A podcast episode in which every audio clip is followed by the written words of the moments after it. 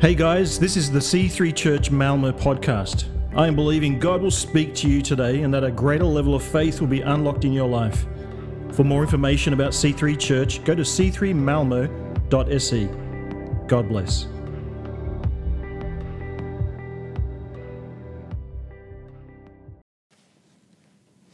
Morning, church.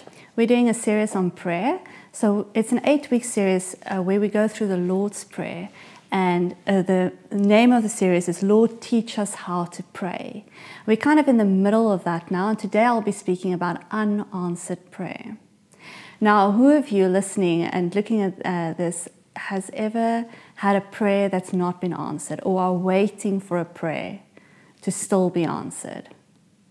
And I believe it's many of us that are waiting for prayers to be answered or have had prayers that has not been answered and we don't know why. So today I'm, my aim is to, to speak to you about that, to see why, why does some, God sometimes not answer our prayers? Or maybe he does and we don't even know about it. So unanswered prayer is the title of my message. And um, so God's silence is not the same as his absence. I want you to know that just because God, you don't hear God speaking to you right now, doesn't mean that He's absent. He's there all the time because He's promised He will always be there. He will never leave us nor forsake us. He will always be there with us. And there might be some seasons where you just feel like you don't, you don't hear God. Uh, he's just silent. But it's in those seasons that your character is built you might feel like uh, last week Matthew spoke about the traffic lights, where you feel like you're standing at a red traffic light. You're praying and nothing's happening. You feel like you're just waiting. Uh, but it's like I said, in those waiting time that God builds your character, that there is something happening in the shadows. You know, when, when Jesus appeared to his disciples after his resurrection, so this is now the resurrected Jesus, he has conquered death, he has, he has risen, and he appears to his disciples in John 20, it says, He showed them his wounds and his hands and his side. So, this is the resurrected Jesus, and he shows his disciples his wounds. So, he's still carrying all those wounds and scars. They are not just because he is risen, a defeated death, um, it doesn't mean that he doesn't still carry the scars. And just because we might have gotten hurt, uh, we might be healed, but we might still carry the scars. And there's beauty sometimes in our brokenness. There's this uh, Japanese uh, tradition, so in the Japanese culture, they actually celebrate brokenness. They don't try to hide it or cover it up. So they have this tradition called kintsugi, where they take a broken piece of pottery, uh, it might be a bowl or a, um, and they would repair it with uh, like a golden or a silver glue that they put it back together again. And in the end, this broken vessel ends up being more beautiful than it was before it was broken. Um, so instead of trying to cover up the cracks, they actually celebrate it. They celebrate this brokenness because there's beauty in this brokenness. And God wants to do the same thing. We want to fix our problems, but God wants to bless it. And sometimes our deepest suffering can become the, our greatest gift to this world. Our deepest suffering can become our greatest gift to this world. So it's in suffering that God builds our character. And if we just look at um, the story in Daniel, so Daniel 3, uh, I just um, love the book of Daniel. And there we see from uh, verse 17 where Daniel and his friends, uh, they are about to be thrown into a furnace um, of fire. Shadrach, Meshach, and Abednego. They stand before the king. He's about to throw them in there because they didn't want to bow down to the statue that he has created. And what they say to him is amazing to me. They say that, Your Majesty, we will not bow down to your statue. And then they say, because they say, our, and our God has the power to save us from your hand. But what they say next just amazes me. Verse 18 there says, But even if he doesn't, even if he doesn't hear our prayers, even if he doesn't save us, we want to make it clear to you, Your Majesty, that we will never serve your gods or worship this golden statue that you have set up. Wow, that's amazing to me that, you know, he, they're saying, King, we will, we will not bow down to your statue. Our God can save us. But even if he chooses not to, even if he doesn't hear our prayers, we will still be faithful. We will not bow down to your statue. And that to me is amazing. If we can get to that place, it doesn't matter if God answers our prayers, to still be faithful, still to trust him. Faithfulness is holding on and staying true, believing in something that we can't see yet. Like Abram, he waited 25 years to receive a son. And I sometimes wonder in that 25 years of waiting time, you know, what questions didn't he ask and what went through his mind? He probably had ups and downs in trusting and believing God, but it was in that time that his character was built and formed. There's an authority in people who have faithfully endured suffering. They carry an authority. So today I'm going to try and answer probably one of the most difficult theological questions that there is. Why, if God is a loving Father and He's all powerful, He can do anything, does He not stop suffering? Why does He allow suffering to happen in this world? So, through this uh, message, I'm trying, I'm going to attempt to address that question. But first, just let, uh, let's look at what Pete Greig says. He's the founder of 24 7 prayer. And he writes this and he shares his thoughts on this topic when he was battling with this question, where his wife was terminally ill and he was standing in faith for her healing and praying for her. And what he says on this topic, he says three things. The first thing is it's God's world. Secondly, God's war. Thirdly, God's will. So let me explain. God's world. So sometimes our prayers are not answered just because of the way God created this world. He has put certain laws in place so that the world can function as normal. So just because you pray that it won't rain on your wedding day, um, you know, God has set certain laws in place that at certain times it will rain. There might be another guy, a farmer out there, praying that it will rain. That doesn't mean if it rains on your wedding day, if God doesn't answer your prayer, that He doesn't love you. It's just because of certain laws that He's put in place. C.S. Lewis puts it like this He says, God can and does, on occasion, modify the behavior of matter and produces what we call a miracle. It is part of the Christian faith, but the very concept of a common and therefore stable world demands that these occasions should be extremely rare. So, in order for this world to function, there are certain laws that are put in place by God that can't easily be altered for a, a universe to function. So, for example, if I drop a brick on my foot, it's not going to float just because Jesus loves me.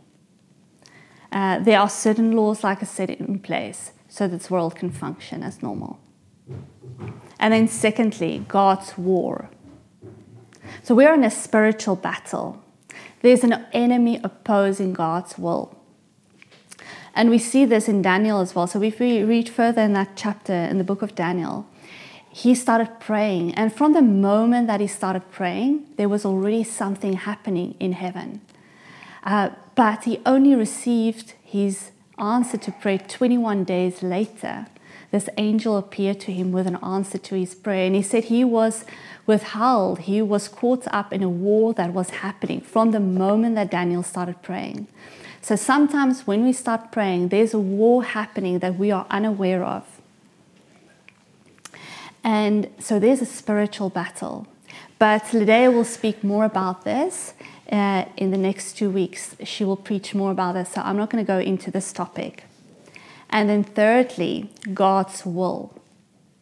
Sometimes it's just God's will because He knows best and we don't understand why. We don't understand why our prayers are not answered.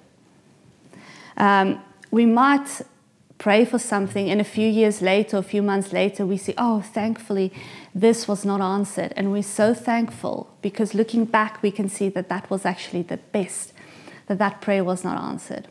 But sometimes we just have prayers that are not answered, and we can't understand why God did not answer that prayer. We just have to trust God. And I want to share one of those stories with you today. So I'm going to share from my uh, testimony that I have, and hopefully that will encourage you. Uh, so, and I'm going to be real and honest with you through my struggles. But um, I, God has amazingly answered so many of my prayers. So I know that God is a God that can answer prayer. I know that He is a God that can do miracles. He's done so many miracles in my life and answered so many of my prayers. Um, just a, my testimony um, is that God has, I was completely paralyzed four months before my wedding, and doctors said that I would not live. And we had a whole army out there that were praying for us. And God came and intervened. He did a miracle. And the doctor said, I won't make it. But then God said, He promised and He said that I will be completely healed. So people had, some of people had dreams uh, and they saw me walking down the aisle. God promised that He would heal me completely and that I would get married. And it happened just like God had promised. We kept our wedding date, and on the day of my wedding was the first day I walked. I walked down that aisle just like God had promised to get married. So I know that God can do miracles. I know that God answers prayers. And since that day, I've prayed for so many people that God healed, so many so many answered prayers. So I can really testify that God is a God that answers prayers. So that is why when I prayed and my prayers were not answered, I was so completely shocked. So there was something that happened in my life that completely shook my faith in God. So just a few years after this miraculous miracle, where I got married and walked down the aisle, um, I became pregnant with twins. And I've always wanted twins. It was like a, that was another um, prayer that got answered. I didn't even dare to pray that prayer because I thought it was impossible for me to have brain, uh, twins. It was like just a thought that I, I had. Like it's, uh, it's God answering that unuttered prayers. Um, so He did that for me. I became pregnant with twins. I was so thrilled. And um, halfway through my pregnancy, I started developing some complications. And I'm not going to go into the whole uh, story right now. Um, but uh, and you can read more about this whole story in my book, Darwin that I've written. But a long story short, halfway through my pregnancy, I developed some complications. And in the end, Gabriella, my oldest twin, she was born um, and she passed away during birth. And my second twin, Michaela, she lived for um, 16 days and then she joined her little sister in heaven. And that just completely devastated me and broke my heart. And I could not understand why. Why did God allow this to happen? And maybe you have questions like that. Why? Why does God allow things like that to happen? Because you see, up until that day, I measured God's love for me by the way He answered my prayers, by the way He did things for me. Uh, through my experiences with Him, I measured His love for me. And I didn't even realize that's how I viewed God. Um, and so before all of this happened, so while I was in the hospital, still with the twins praying for their lives, again, like with my brain bleed, uh, when I was completely paralyzed, so many people were praying for us. We had a whole army out there praying for us. And just like with that time with my brain bleed, I was convinced and I believe that God, is a healer, He can turn this whole situation around. And I even received words from God. And I had this song playing in my head, uh, just a, a, line of a song for days playing in my head over and over again. Uh, and it went like this I lift up my hands, I lift up my hands, you're the giver of life. So I just took that as a sign that God is promising that He would, he would save my girls. He's going to lift them up like He promised. So then when they went to heaven, I was completely shocked and I and my whole faith in God was shaken. Because how could a God that loves me allow something like this to happen? It was not like I was praying for a nice fancy car. I was praying for the lives of my girls that he would save them and I couldn't understand why if he has the power to do so that he wouldn't. The only thing that it left me with is that I believe that he didn't love me. How could he say he loves me and allow something like that to happen? I couldn't understand how a loving God could allow suffering and something like that to happen. I knew he could heal them. Why didn't he? And maybe you are listening today and you have the same question why? Why is God not intervening in my situation if He can? If He's all powerful, why does He not answer my prayers? And I've walked a road with God where He has come to, to speak to me about this, He has come to heal my heart and answer some of my questions. And I'm not going to go through all of that today. Like I said, you can read more about that in my book. But today I just want to touch on two things. So, two things that God has revealed to me. And hopefully, this will answer some of your questions that you have. One, we don't always see things from God's perspective. We don't always see things the way God does. Now, I love how God comes to meet us exactly where we're at. In, in a way, He speaks to us in a way that we can relate, in a way that we can understand. And I was a scientist, so I used to measure things off in a la- laboratorium. And that's where he, how he came to explain this whole situation to me. He showed me that I was making a parallax fault, parallax mistake.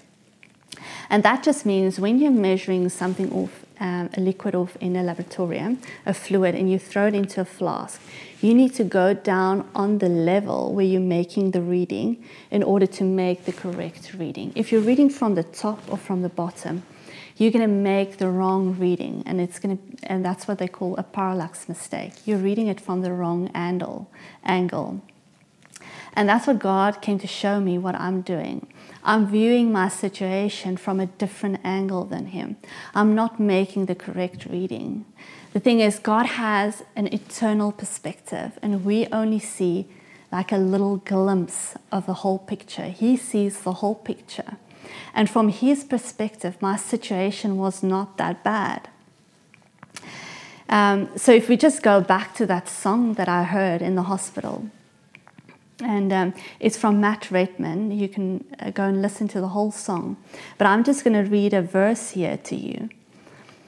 So the verse there goes You alone can rescue, you alone can save, you alone can lift us from the grave.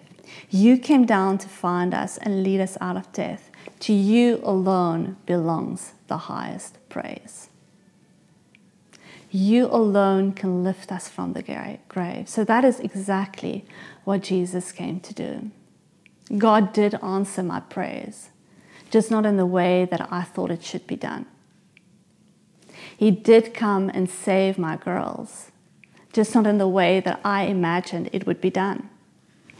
You see, because Jesus came and he died a terrible death on the cross, my twins are alive today death is defeated. Death is not the end.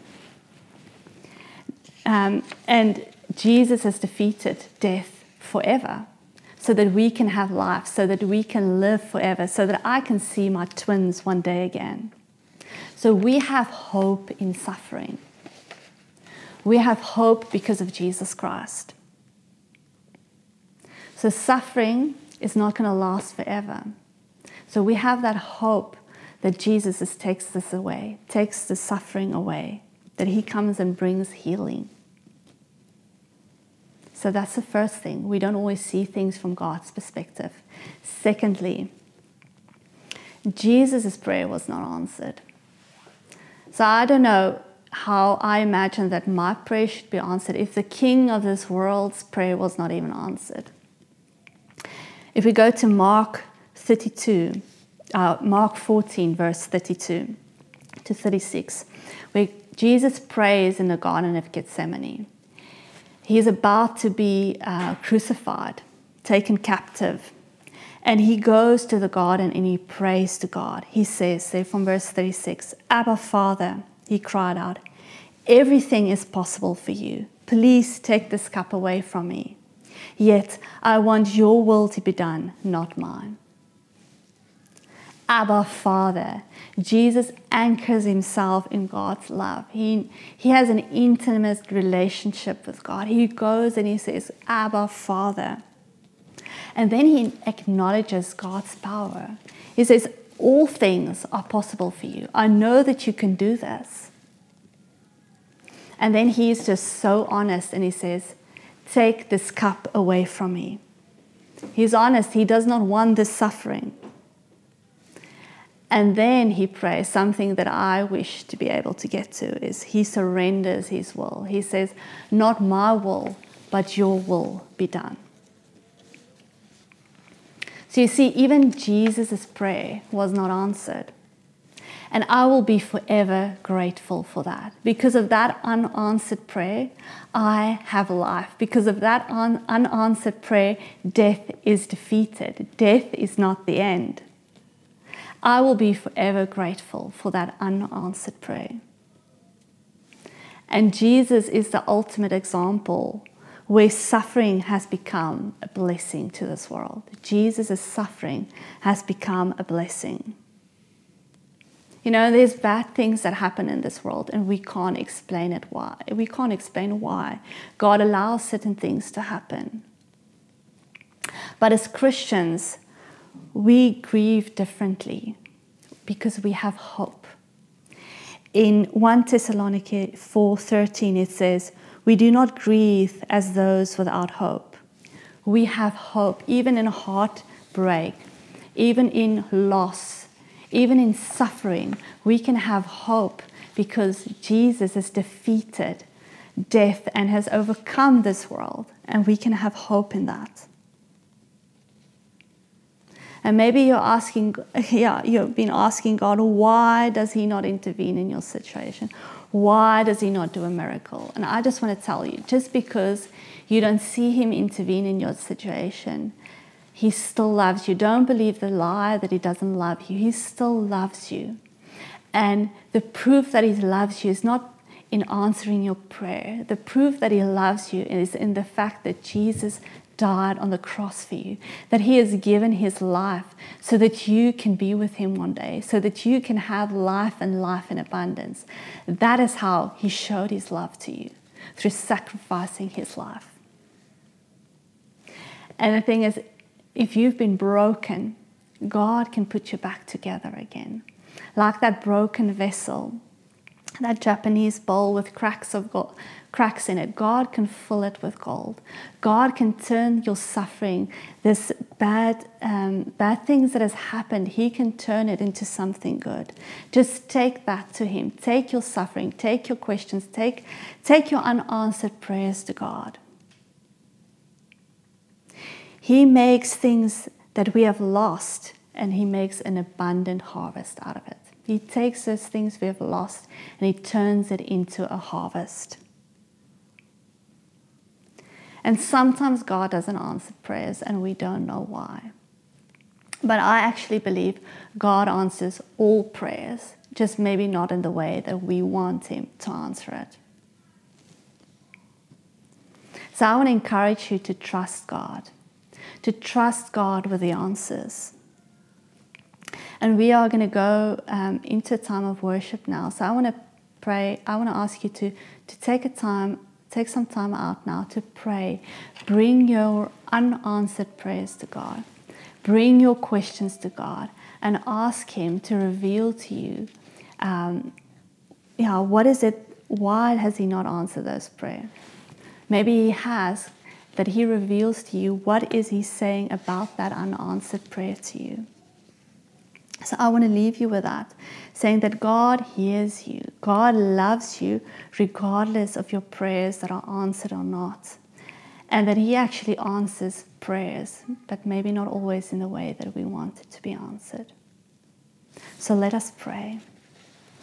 Abba Father, I thank you that everything is possible for you.